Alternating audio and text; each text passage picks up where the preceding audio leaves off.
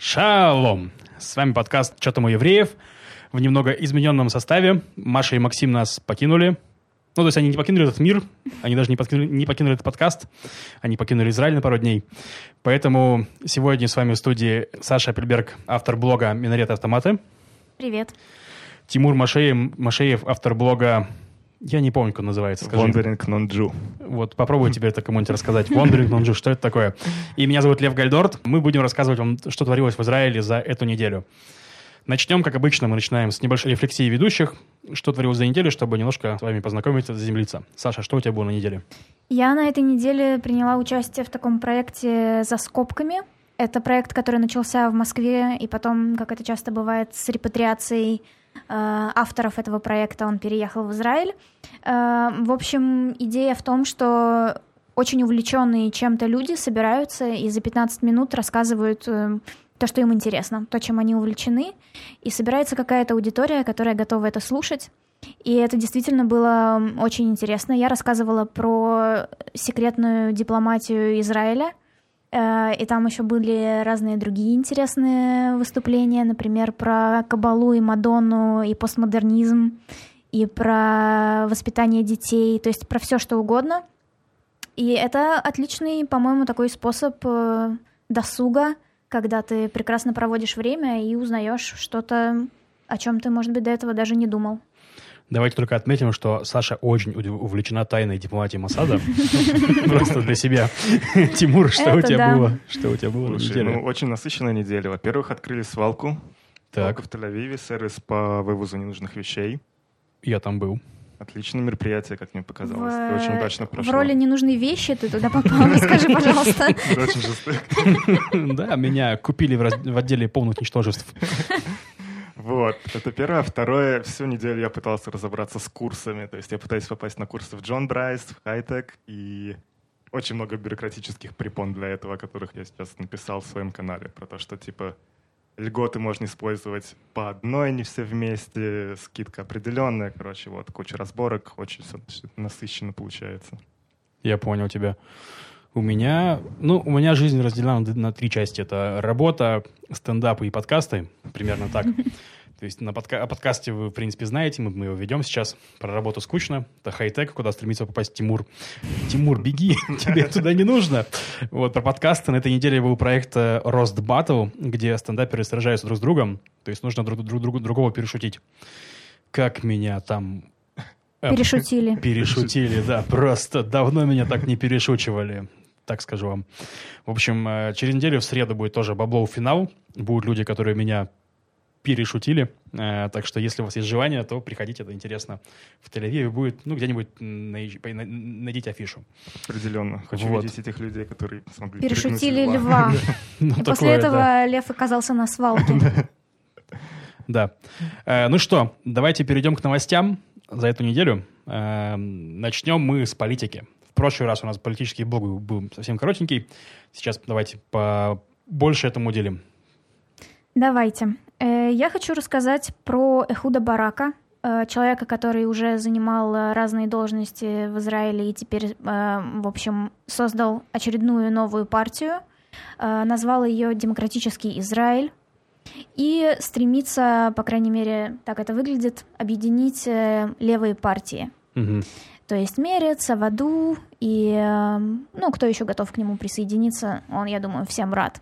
Угу. Эм, проблема с этим одна из заключается в том, что есть опасения, что наоборот, он э, как бы заберет мандаты у Кахоль Лаван, заберет мандаты у всех понемножку, и в итоге эм, оппозиция потеряет в голосах, потеряет в местах в Кнессете, и э, все его благие намерения обернутся, наоборот, катастрофой. Угу. Давайте, да, небольшую вводку, потому что он творится в Кнессете на буквально секунд 40. Грубо говоря, э, есть э, Ликуд, это такие правоцентристы. Есть те, кто правее Ликуда, это такие прям суперправые партии. Есть Кахоль Либо религиозные. Да, либо религиозные, все правильно.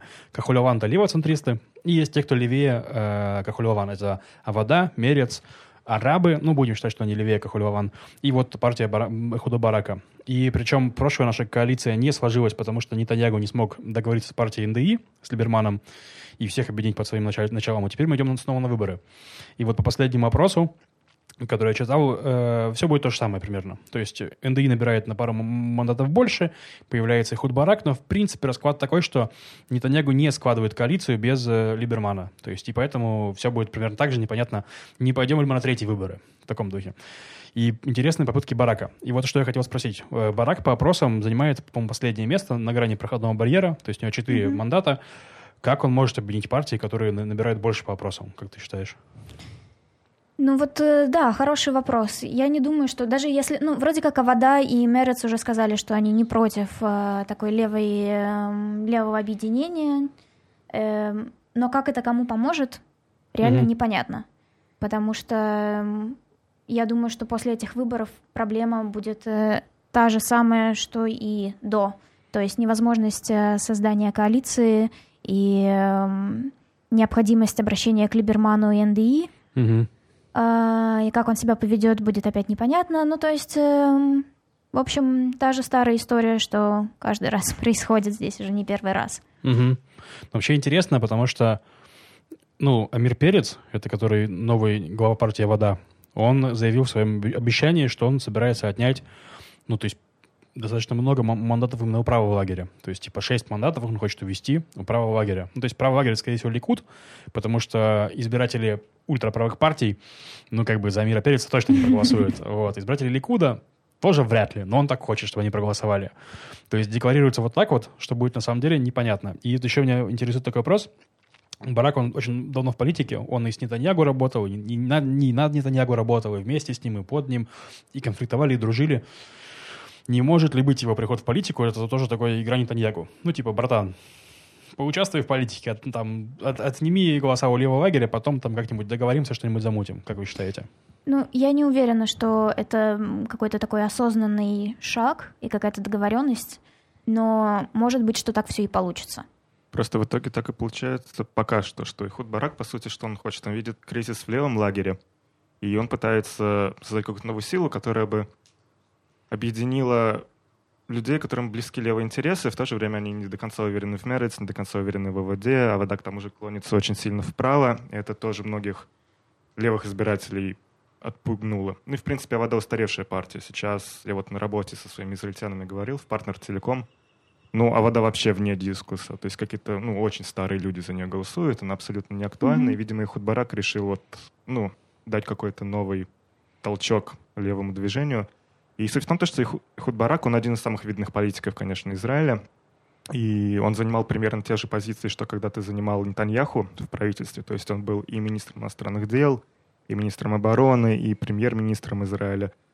А, то есть как бы он знает, как работает Израиль, он примерно понимает, что сейчас происходит, примерно понимает что происходит с, э, с Нетаньяху, и решил воспользоваться просто ситуацией в данном случае, чтобы себе набрать политических очков. Я думаю, это ну, не, не то, чтобы он прям переживает за Израиль и за будущее, просто решил снова появиться на политической арене, себе mm-hmm. какие-то очки выбить. Ну, такое довольно эгоистичное желание, потому что, как Саша и сказала, он реально отнимает голоса у Кахой Лаван на данный момент, и по факту как бы только проблем добавляет, и mm-hmm. то, и без Интересно. того сложной ситуации. Вот. В то же время Худбарак, конечно, очень интересный политик, э, и связи его с Нетаньяху, то есть он, например, был командиром Нетаньяху э, в операциях по освобождению заложников во время того, как самолет захватывали в 70-е годы. Есть даже фоточка, где они все вместе, там и Нетаньяху, и, и Перец на этом самолете. Плюс еще Барак разрабатывал план операции НТБ, когда освобождали заложников в Африке, и во время этой операции как раз погиб брат Нетаньяху. Нетаньяху. То есть mm-hmm. они, ну как бы они соперники такие давние. Да, но при этом... Нетаньяху такой, ты убил моего брата! Нет, в том плане, что они очень связаны в политике, в армии, то есть, ну, прям очень близкие люди, так сказать, ну, друг к другу. Судя по всему, они шли бок о бок, грубо говоря, да. Да, да, да, и при этом они прекрасно, в общем, работали вместе и показывали схожесть взглядов. Например, в начале 2010-х, когда Иран работал над своей ядерной программой, Биби и Худ радостно, в общем, говорили о том, что они скоро начнут там военную операцию, все разбомбят, и пытались таким образом подтолкнуть США, может быть, напасть первыми, чтобы хотя бы контролировать как-то эту ситуацию.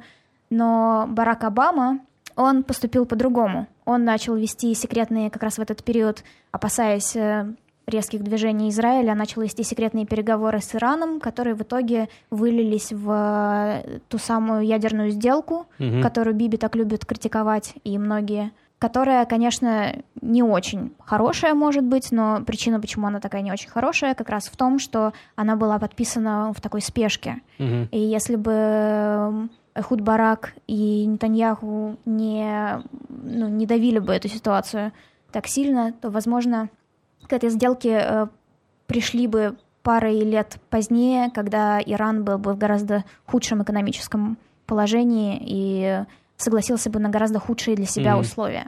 Интересно. И еще у меня такой вопрос. Значит, не вопрос, а хочу обсудить. Барака реально ненавидят избиратели правого лагеря. Ну, то есть я общаюсь в чатах, ну, я на самом деле просто для смеха туда захожу, чтобы потроллить провоков, но когда говорится барак, они прям, у них триггерит, и они очень сильно взрываются пердаки, и они орут, что барак, ну, гру- грубо говоря, барак был самым коротким, у него была самая короткая премьерская каденция в истории Израиля, он полтора года, по-моему, был премьером, и после него, э, грубо говоря, он не смог договориться, он пытался договориться с палестинской администрацией про, по-моему, там, мирную инициативу, раздел, там, все- два государства для двух народов, все дела, ну, как любой левый как премьер. Кэмп, Дэвид. Кэмп э, Дэвид, да. Но не получилось, и после этого началось, началась интифада, и это было самое кровавое время для израильтян за последнее время. То есть взрывались автобусы, там один автобус в день, два автобуса в день и так далее. Прям очень-очень много. И это все началось после него. То есть и поэтому, когда сейчас э, говорятся про политические амбиции Барака, все вспоминают эти, эти, эти, э- это время. То есть интересно, ну, как это свяжется, как, как это к чему это может привести. Ну, Мне кажется, правые его не любят э, не из-за интифады, а как раз из-за попытки мирных договоров. М, Это вызывает обычно сопротивление правого лагеря. Особенно мирные договоры, которые провалились. Ну да. Что касается интифады, нужно понимать, что к ней привел не худ барак и не какая-то одна личность и не, какое-то, не какая-то одна каденция, а все, что происходило до этого. Это просто такой э, котел, в котором долго все закипало, и вот последней каплей э, в какой-то момент стало, может быть, какое-то событие, но на самом деле это просто совокупность всего, что с палестинцами происходило до этого. Поэтому винить одного человека, я думаю, абсолютно нелогично. Мгм. Но, с другой стороны, если тебе нужна причина кого-нибудь ненавидеть, то и это сгодится. Я думаю, что логика правых Мне примерно постоянно такая. нужна причина кого-нибудь ненавидеть, скажу честно. Ну что же, резюмируя. стоит еще сказать то, что после Барака к власти пришел Ариэль Шарон. И он как раз был представителем Ликуда правым, и именно он отдал газу. То есть газу отдали правые. Газу отдал Ликуд, и хотя как бы это травма для всей страны, и правые такие, зачем мы ушли, типа, зачем отдали газу, но по факту это Ликуд и правые приняли в одностороннем порядке план размежевания. На самом деле, из То есть интересных, Барак-то ничего не отдал по факту. из достаточно интересных наблюдений за израильской политикой я читал в газете давно еще, когда я читал это не, не для того, чтобы узнать, а просто потому, что я учил иврит, но там была такая интересная заметка, что э, только правые в Израиле занимались размежеванием, то есть они в- уходили из газы, хотя это, по идее, против их идеологии. Недавно они освобождали форпост ОМОНа, который был незаконно построен, суд признал, что он незаконный, ну и, тем не менее, при правом правительстве наших поселенцев израильских, еврейских, выгнали как бы с их, из их домов. А левые при этом, левые обычно начинали войны. То есть, допустим, это был Бегин, он не начал войну, он, наоборот, подписал мирные соглашения. Мгм. А левые премьеры часто начинали войны. Так, такой парадокс, потому что обычно война — это правые, там они ястребы, левые, наоборот, за то, чтобы уходить с поселений, но по факту получается наоборот. Вот такая вот... Да. забавная ну, в стране, история. где даже Либерман, э, как мы знаем, левак, Ну да, теперь левак. Извините. все, все перепуталось. Извините, вы левак. Давайте подведем краткий итог этому политическому блоку. На выходу Барака сейчас 4 мандата примерно по опросам. Это нижняя планка проходного барьера. Есть амбиции всех объединить. Ну, будем смотреть. У нас каждую неделю будут выходить подкасты. Будем смотреть, как развивается Барак и его проект. Э, Еще у нас на этой неделе было очень интересное заявление нашего министра... Просвещение. Да, Рафи Перец, министр просвещения, как раз опять же к вопросу о правых. На данный момент министр просвещения Израиля — это ультрарелигиозный, ультраправый бывший пилот и бывший главный раввин армии Израиля. кайф. И на днях, буквально 11 числа, он заявил о том, что смешанные браки евреев и неевреев — это второй Холокост.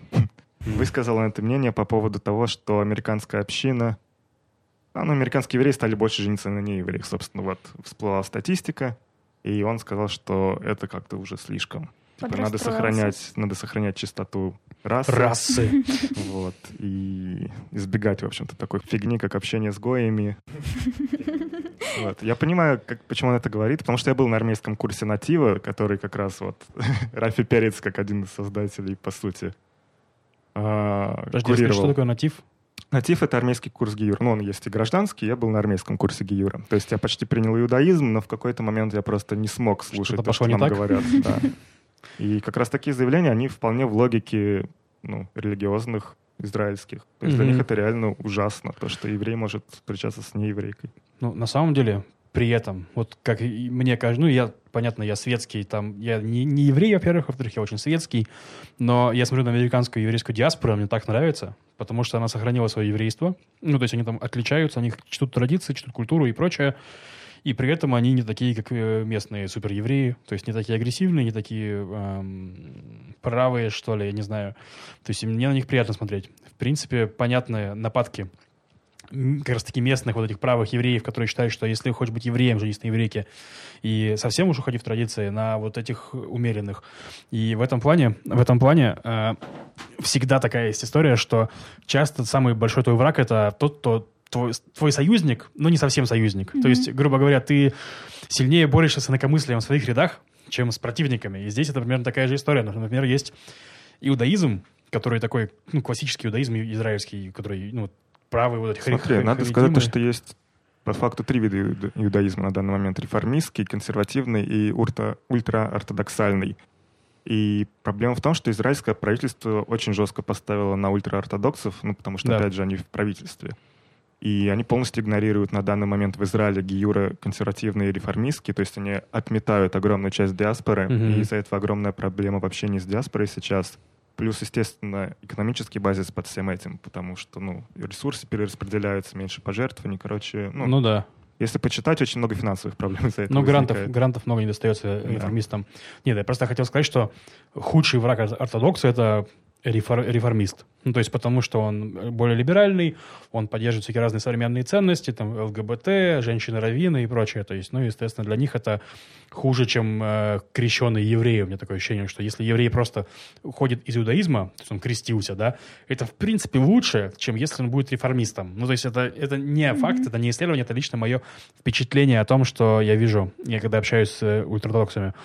А насколько вообще американская диаспора важна для Израиля? в принципе? То есть какие там есть... Э, ну вот я могу подхватить тему в том плане, я же служил с кучей американцев, общался с ними, mm-hmm. как они все это видят. Плюс я еще как доброволец в армии был членом кучи организаций, которые помогают добровольцам. Вот, mm-hmm. например, а, Дом Бенджи, Нефиш Бенефиш — это американская организация, которая способствует mm-hmm. Илье, и у них есть очень мощные армейские программы. Вот, э, общался с людьми из программ Гарин Цабар, Гарин Махал, есть еще организация «Друзья IDF», «Друзья армии обороны Израиля». Угу. И это все организации, которые в первую очередь а, заточены на Америку, на Европу, на общение с диаспорой, на выманивание денег из диаспоры, на привлечение детей диаспоры для службы угу. в израильской армии. Это огромные деньги. Например, вот в прошлом году друзья Сахала собрали 100 миллионов долларов угу. на поддержку ну, армии угу. и добровольцев армии. Вот. И как бы каждый год они примерно эту сумму собирают. Они объезжают богатых евреев, бога... ну, знаменитостей американских, и диаспора очень сильно помогает. То есть вообще как, как работает Израиль отчасти? То, что огромные пожертвования идут со стороны еврейства, которое как бы стесняется приехать в Израиль, понимает, mm-hmm. что им здесь будет некомфортно, но у них есть такое чувство совести, что mm-hmm. типа им совестливо mm-hmm. за это они расплачиваются. Израиль этим пользуется, они выманивают еще больше да, денег. Я могу сказать, что во многих э, общественных пространствах в Израиле, например, в университете Тель-Авивском, там уже, по-моему, скоро каждая ступенька будет названа в честь какой-нибудь э, достопочтенной э, э, семьи да. еврейской, американской, которая пожертвовала какие-то деньги, и вот э, поэтому это все развивается. В этом плане, да, американская диаспора очень важна, плюс они политически очень активные, они э, лоббируют какие-то интересы Израиля. О, и... кстати, кстати, да. я вспомнил, что на днях читал новость. А, еврейская пара, они как директора одной из крупнейших duty-free а, сетей в Америке, оказались самыми большими спонсорами правых партий и поселений в Израиле. Интересно. Ну, Да. они-то наверняка женятся тогда на нормальных евреях. Молодцы, поддерживают страну. Да, это вот как раз э, люди, которые... Рафи Перец э, поддерживает этих людей. Эм, Ну, и нужно сказать, что на самом деле американская диаспора очень не, неоднородна. Да, например, эм, сейчас есть информация о том, что все меньше и меньше американских евреев, американских демократов, которые традиционно, э, которым принадлежит большое количество американской еврейской диаспоры, они все меньше и меньше поддерживают израильское правительство, Мгм. вот. эм, При этом э, вроде как поддерживают Израиль как страну и как идею, но с нынешним курсом не соглашаются. Мгм.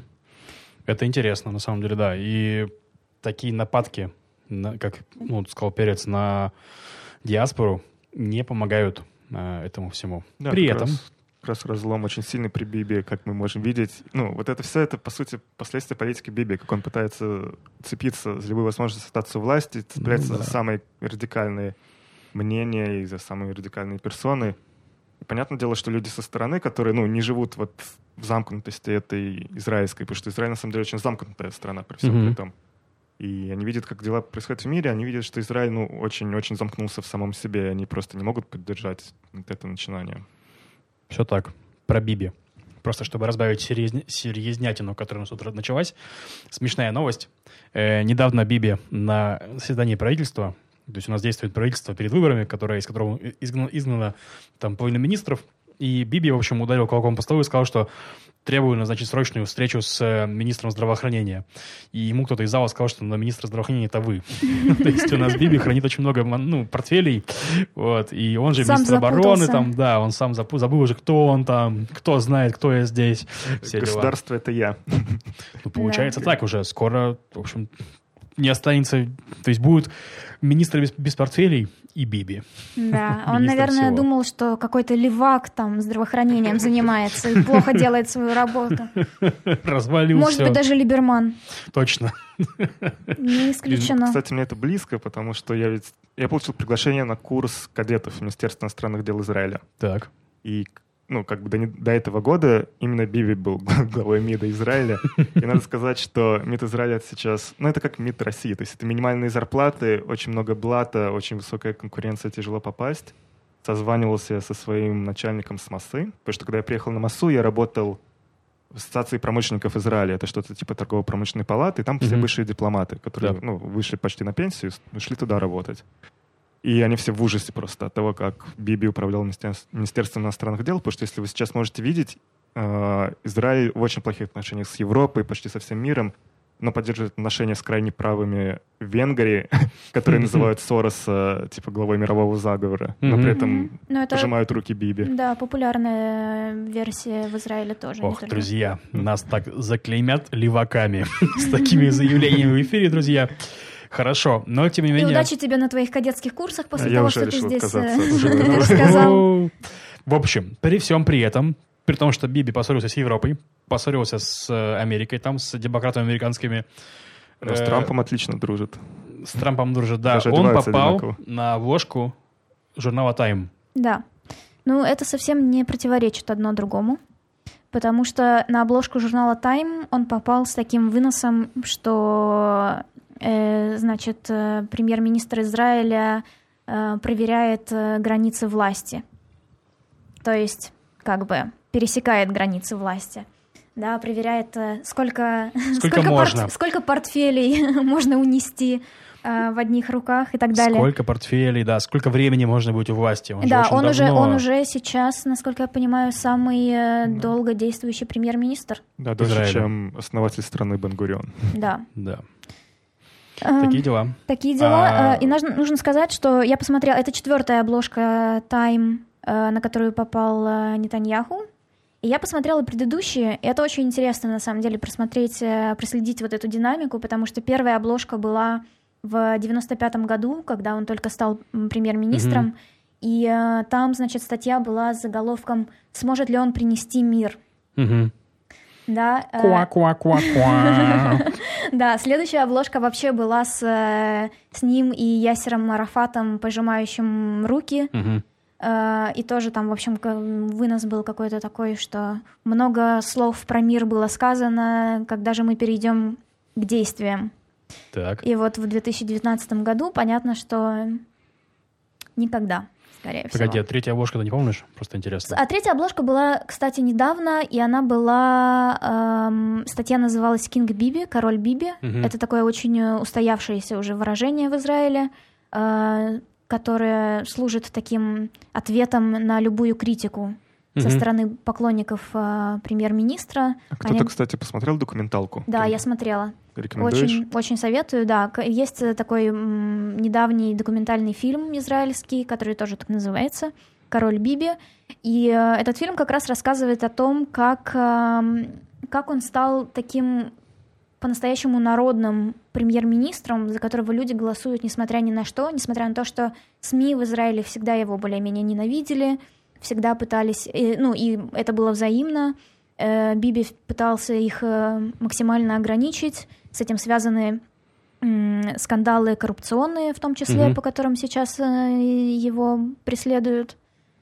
И он научился... эм, Я вообще считаю, что Биби гениальный политик, я его терпеть не могу, но я считаю, что он просто на грани гениальности человек, потому что, например, еще до э, такого повального развития и использования социальных сетей он э, придумал такую вещь, что он стал записывать э, видеоролики, видеообращения к, своим, э, к своему электорату, размещать их у себя на сайте и таким образом как бы обходить э, традиционные медиа, да, которые про него ничего хорошего сказать не могли, и свою повестку доносить напрямую. И То есть это такой совершенно... Алексей Навальный прошлого.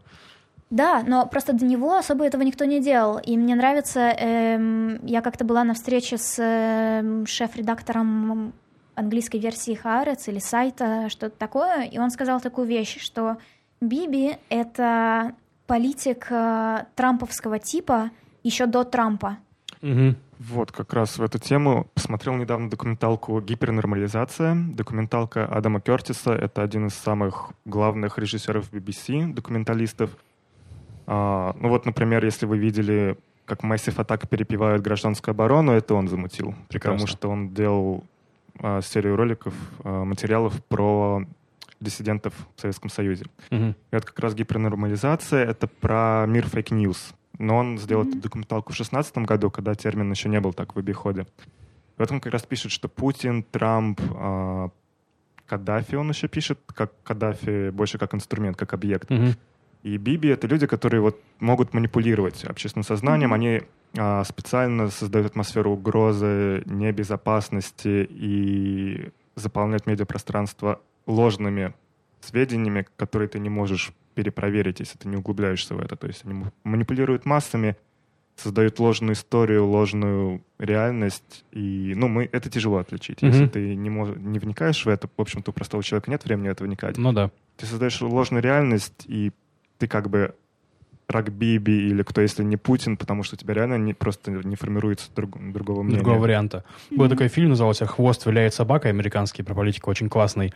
Там они фей- сделали фейк-войну в какой-то в Словении, что ли, там, и про нее говорили во всех новостях, чтобы отвлечь внимание от э, скандала в Белом доме. Мгм. Вот, перейдем к э, следующей теме. Да, как раз про конструирование реальности в, какой-то, в каком-то смысле. В Аарец вышло такое большое расследование, которое наделало много шума про то, что, оказывается, правительство скрывает и засекречивает какие-то документы, связанные с э, войной 48 года, войной за независимость, в частности с тем, что арабское население наших территорий было выслано, выгнано из их деревень и так далее. Тут э, интересно то, что вообще немножко хочу рассказать про то, как э, история Мгм. работает и историография. Понимаем, что история это, конечно, такой очень, эм, очень политическая наука, э, которая может быть использована в интересах власти. Так. И, в общем, э, так это и происходило. И в Израиле, как в молодом государстве, была проблема с тем, что архивы были засекречены, работать с источниками было очень сложно. И историки, которые писали, собственно, историю первых лет и первых десятилетий Израиля, они опирались на какие-то доступные им источники, а это были, например, дневники Бен-Гуриона, которые он всю жизнь вел, и каждый день свой записывал Мгм. с кем он встречался, почему, как, там свои какие-то мысли. Но он вел эти дневники исключительно с той же, в общем, целью, чтобы потом их анализировали, и его нарратив угу. стал таким э, как бы официальным нарративом. Какие-то другие документы были засекречены, и к ним доступа не было до 80-х годов. В 80-е годы какой-то небольшой процент э, этих архивов был открыт, и историки получили к ним доступ, и появилась такая целая новая волна историков, которые называются новые историки. У них был такой более критичный взгляд на Израиль на первые годы и десятилетия. Э, они говорили как раз о Нагбе, о разных э, военных преступлениях, которые совершались и так далее. И, в принципе, то есть они работали с этими источниками, это все уже стало известно, уже миллион книг про это все написали. Угу. И тут опять эти документы начинают засекречивать. И вот э, Бенни Моррис, такой э, историк, который э, ведущий, скажем так, историк этого направления, он говорит, что это сейчас делается для того, чтобы дискредитировать э, вот эти э, более критичные э, взгляды на историю Израиля. Mm-hmm. При том, что Бенни Моррис сам, в общем, не то чтобы враг Израиля, как, может быть, пытаются этих исследователей представить, он э, говорит о том, что да, были там какие-то нарушения, были даже ну, убийства, ненужная жестокость и так далее, и так далее, но без этого всего не было бы государства Израиль, это был вопрос выживания, и поэтому это все легитимно. Но вообще, ну, про легитимно я не знаю, в чем смысл что-то типа секретить, потому что про это есть куча всего, про это есть источники, и, ну, там была война, Израиль называет это война за независимость, а арабы называют Нагба, катастрофа. Соответственно, потому что арабы проиграли. И, грубо говоря, я читал, я не сильно углублялся, я не историк, я читал Википедию. По Википедии понятно, что там реально были, все были козлами. То есть арабы тоже нападали на мирных жителей, взрывали автобусы, делали теракты. Еврейские организации, такие как Лейхи, такие как э, Жаботинский, кто он, что он там делал? Какие там еще были? Иргун. Иргун, Иргун да. да. Это все э, подпольные еврейские военные организации. Не было еще армии, не было Израиля. Угу. Они тоже могли просто взять, поставить пушки и бомбахать по городу, пока туда все арабы не ушли. То есть, ну, там как, как написано в Википедии. А? Угу. В Яфе так и Так было, я про это и говорю, что они стояли, стояли, били по Яфе, пока туда арабы не ушли строем. То есть, ну, что это такое? Конечно, это знание. Как бы, ну, сложно это отрицать, но это была война, и сложно судить сейчас там, Израиль за то, что было на войне, потому что арабы тоже воевали. Так тоже... вот, вот смотри, как раз да. в этом и вопрос нарратива. То есть, ну, Израиль, э, израильское правительство и вот люди, которые скрывают документы, они не говорят, что это было войной, нет правых и виноватых. Они говорят, евреи всегда были здесь, евреи самые правые, у евреев есть полное право так поступать. Вот в чем проблема. То есть ну, нету да. именно анализа истории, нету mm-hmm. анализа ошибок. Это именно четко один нарратив, который навязывается в школах, навязывается mm-hmm. в СМИ, и лишает возможности для дискурса, потому что если ты говоришь, возможно, нет, ты сразу левак. Я хочу еще сказать, что э, мне кажется, для нас, как для людей, которые вышли из э, постсоветского пространства, это тоже такая э, важная история, потому что э, я думаю, что очень большая проблема российского, например, исторического самосознания — это то, что исторические ошибки не были как-то отрефлексированы, э, признаны, и выведены из э, подсознания в, угу. в область как бы обсуждения и общественной какой-то дискуссии, да, сталинские репрессии и так далее, и так далее. Поэтому до сих пор у нас Сталин там занимает верх, верхние строчки всех рейтингов э, классных исторических ребят, да. И история существует для того, чтобы на ней учиться. Все правильно. Я думаю. Не говоря уже о том, что ну, чисто академически хотелось бы иметь э, доступ к архивам, к архивам да. и какой-то правдивой информации, и на, на ее основе конструировать свое понимание реальности. Отлично. Давайте немножко продолжим эту тему. Э, зрители наши, э, это сейчас как мяч на вашей стороне. То есть э, читайте нормальные статьи, читаете источники, смотрите фильмы, чтобы примерно понимать, что происходит, и чтобы вы не получили такой навязанный нарратив. Да, между сменами да, в охранных просто... отелях. Да, да, между сменами. Пожалуйста. Грубо говоря, что я хотел сказать. А, у нас осталось мало времени, у нас осталось три темы. Давайте их очень быстро в темпе. Следующая тема, которую я хотел обсудить, это от Нагбы, которая была 70 лет назад, к тому, что происходит сейчас. Сейчас у нас самое горячее военное противостояние идет э, с Хамасом в секторе Газа. И там э, вчера или позавчера пограничники израильские убили хамасовца. правильно? Да, Что- убили вооруженного палестинца, который принадлежал к э, группировке Но Хамас. это не повод радоваться, как вам может показаться. по А, я нет, я не радуюсь, извините, это я просто бодрый. Да, Я думаю, но большинство наших оказалось... читателей сейчас думают, ну, как бы и хорошо. Но Вот э, исторический опыт много бы к чему приводят. Все же отлично. Но нет. Эм, оказалось, что работа этого человека как раз заключалась в том, чтобы сдерживать э, протесты, которые проходят на границе, и э, ну, как-то их контролировать.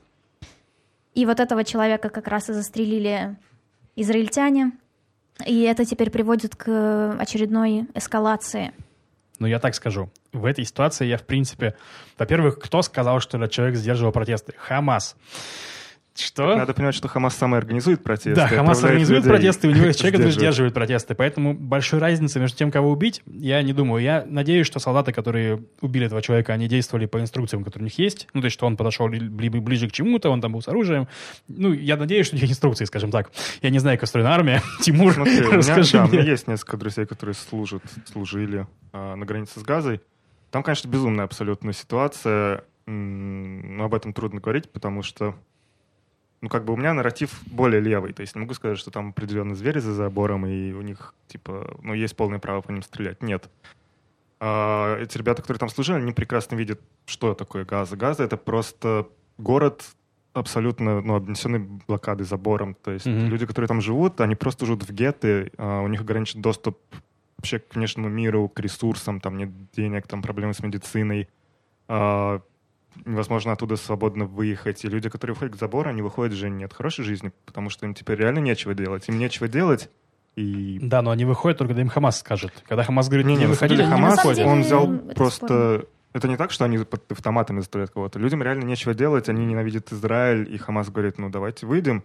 И все, в общем-то, радостно выбегают, кидают... Собственно, поэтому этот хамасовец там и был, что они, конечно, выходят, но хамасовец этот следил за тем, чтобы они не лезли через забор, не кидали гранаты, потому что Хамас в этом не заинтересован. Если вы видите ситуацию, которая происходит с этими сараями, которые бомбят, а, это все так работает. Есть определенная политика полицейского надзора у Хамаса. То есть Хамас — это официальная страна, с которой Израиль ведет переговоры. Мгм. В Газе есть ребята хуже, чем Хамас. И все это прекрасно понимают, Хамас это понимает, и поэтому как это все работает? Хамас сдерживает вот эти силы внутри. Если он не сдерживает, израильская авиация бомбит структуру Хамаса. Да. И в данном случае Хамас в первую очередь заинтересован в сохранении власти. То есть как бы... Ну, как обычно. Э, Это не то, что израильтяне определенно плохие, Хамас определенно хороший. Хамас также пользуется этой ситуацией, они зарабатывают деньги на том, что их соплеменникам очень плохо. Но они не хотят отдавать власть. И поэтому они за- занимаются полицейским надзором, в то же время пытаясь угодить вот этим антиизраильским настроениям Мгм. и подогревая их. Поэтому вот эта ситуация с убитым хамасовцем, она как раз у- усложняет все, что есть. Потому что Ну, по факту конечно. этот чувак, он следил за тем, чтобы не было эксцессов каких-то, а и он такая медити... ну, это как медиатор, по сути, Ну, понятно, Хамаса. да. А его убивают израильтяне, при том, ну, как бы по инструкциям, да, но инструкция не стрелять обычно есть. То есть даже когда люди лезут через забор, по ним стараются не стрелять, Ну, а как- конечно. находить какие-то еще. Скорее всего, было так, что они видели чувака с оружием, который бегал туда-сюда, и такие, ну, типа, надо стрелять. То есть это не было какой-то там продуманной операции, просто, ну, Ну, типа, понятно. лоханулись, скорее Ну, война. всего, К ребята. сожалению, война. Вот, а за этого сейчас снова ракеты пускают. Ну Да. да, но я еще очень быстро хочу сказать, что, опять же, исторически довольно много было таких случаев, когда Израиль м, ликвидировал кого-то из террористов или кого-то из лидеров э, палестинского сопротивления, и потом в итоге оказывалось, что лучше бы лучше бы он этого не сделал. Например, один из э, напарников Ясера Арафата по имени Абу Джихад. Э, Я понимаю, что это звучит Отец Довольно- джихада, между довольно- прочим. Переводится отец папа, джихада. папа Джихад, да. Ник Мама анархия, папа джихад. Ну, в общем, да, он был, он был довольно таким а, тоже радикальным человеком. а, В итоге его после очень долгих попыток ликвидировали. Но есть мнение, что к м, 90-м и к договорам с э, Осло, договорам в Осло, он бы был как раз э, такой стороной, заинтересованной в э, мирном сотрудничестве с израильтянами. И, возможно, это бы как-то лучше тогда сработало. Кстати, кстати. Если вы помните, был фильм «Зеленый пресс» документалка и книга про сына одного из основателей Хамас, который работал на израильскую разведку, убежал в Штаты потом. Ну, про это есть и фильм, Мгм. автобиография, Мгм. и кино. И второй сын этого чувака тоже убежал из Газа на днях. При том, что этот чувак по-прежнему у власти в Хамасе. А, ничего себе. Второй чувак убежал, он убежал в какую-то азиатскую страну, потому что Израиль он не выносит. Но он сказал, что проблема в чем? На этой ситуации хамасовцы живут, ну, зарабатывают очень хорошие деньги, они живут за границей, почти у всех доход 5000 долларов в месяц, живут Мгм. в виллах с обслугой. И то, что они загоняют газу в это, вот в это положение, это просто потому, что это приносит им деньги. Ну да, это очень грустно и цинично. Перейдем к добрым новостям, друзья. Да, давайте разбавим. Мы сейчас ситуацию. находимся, да, немножко. Мы сейчас записываем подкаст в городе Рамадган. Это такой город недалеко от Тель-Авива. И недавно вышла новость, что из Рамадгана запустят автобус в субботу в Тель-Авив. 2019 год. Да. Оцените, ж, как мало нужно израильтянам, чтобы Для порадоваться. Автобус запустят.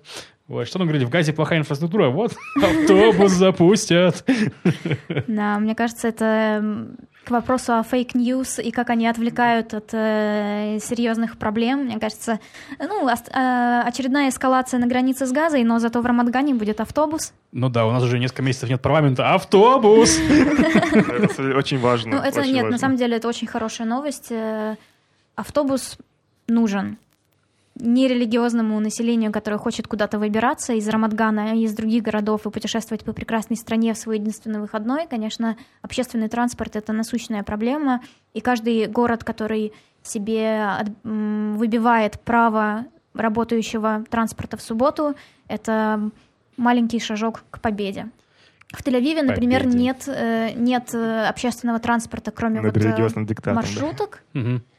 Да, а, но когда было Евровидение, ну да, когда было Евровидение, э, на один день запустили. И это просто показывает, мне кажется, как это, как это все... Подытожу эту тему еще одной абсурдностью Израиля. В том плане, что в Рамадгане недавно были выборы главы, и э, был кандидат от э, религиозной партии и светский кандидат. И выиграл, ну, то есть светский, естественно, говорил, что религиозный чувак превратит Рамадган в, там, Бнейбрак, ну, это религиозный пригород э, Тель-Авива. В итоге при религиозном мэре у нас запускается автобус из Рамадгана, что в субботу, что очень странно и очень Да, это интересно. как Были правые, которые да. отдают э, территории. Ну, Надо сказать, что религиозные были против автобуса. Было голосование. На голосовании ну, большая часть населения официально сказала, надо, надо автобус. И религиозные сказали, ну, типа, ничего не поделать. Мы не Ну, рады, но Смотрите, ничего не в какой поделать. классной стране мы живем, где такое можно. И последняя новость за сегодняшний выпуск, самая последняя, Новость коротенько культуры. про музыку, да. Да, я сыграю в Машу сегодня и расскажу немного новостей культуры. А, Мы как-то уже говорили в этом подкасте про то, как а, западные музыканты бойкотируют Израиль или призывают других бойкотировать Израиль, не приезжать сюда с концертами. А, И одно из э, решений для этого, м, этой проблемы это то, что можно ездить выступать в Израиле и на палестинских территориях. И вот некоторые музыканты, даже довольно большие, уже, в общем, эм, практикуют. Могут, умеют, практикуют. Например, сейчас э, в Израиль приехал Джейми XX. Это довольно большой эм, электронный музыкант. Он Мгм. приехал по приглашению эм, арабских э, промоутеров, эм, израильтян-арабов, которые раньше занимались клубом Аналулу в Яфо. Э, Сейчас они продолжают делать разные мероприятия. И вот у него было выступление в Рамале, потом в Хайфе, насколько я понимаю, в каком-то тоже арабском месте. И сегодня будет выступление в Яфо. Прекрасно. Там уже sold out, э, и, скорее всего, вы послушаете этот подкаст уже, когда все закончится. Но, в общем, есть такая практика ездить в разные города. Прекрасные новости. Единственное, что я вообще не знаю, что это за музыкант. Когда Тимур говорил, что Месси Атак перепели гражданскую оборону, такой, о, да, гражданская оборона. Какой-то Джейми XX, что, кто, что, Ну, Massive Attack ты хоть знаешь? Massive Attack я знаю, потому что они делали заставку для Доктора Хауса. Ну что, друзья, отличный был выпуск. Очень умный, очень левый, друзья. Просто Биби, Спойлер Биби отвратительный, Израиль ужасный. Потеряем сотни Да, Нет, я сказала, что Биби гений. Вы чем Биби слушаете гений, вообще? который мы ненавидим. Ну да, такое тоже есть. Вот. Спасибо огромное, что послушали. Напишите нам э, в комментарии куда-нибудь, как вам выпуск, как вам наши новые ведущие вместо старых ведущих, которые в Украине тусуются по местечкам еврейским. Спойлер. Где они, в смысле? С какими историями они приедут оттуда. Можно писать э, в SoundCloud. Везде есть ссылка на Facebook страницу Яла Балаган. Там тоже можно написать комментарий, можно написать в личку. У нас есть Telegram. Туда тоже можно писать. пожалуйста, напишите нам хоть кто-нибудь. С вами были э, Саша Пельберг, автор блога Минрет и автоматы в Телеграме. Подписывайтесь и спасибо всем. Э, Тимур Машеев, автор блога «Да что?» Wandering Nonju, спасибо за рекламу. Могу еще раз сказать Wandering Nonju. Да. И меня зовут Лев Гальдорт. Э, Не буду говорить автор какого блога я являюсь. Спасибо всем за внимание. Пока.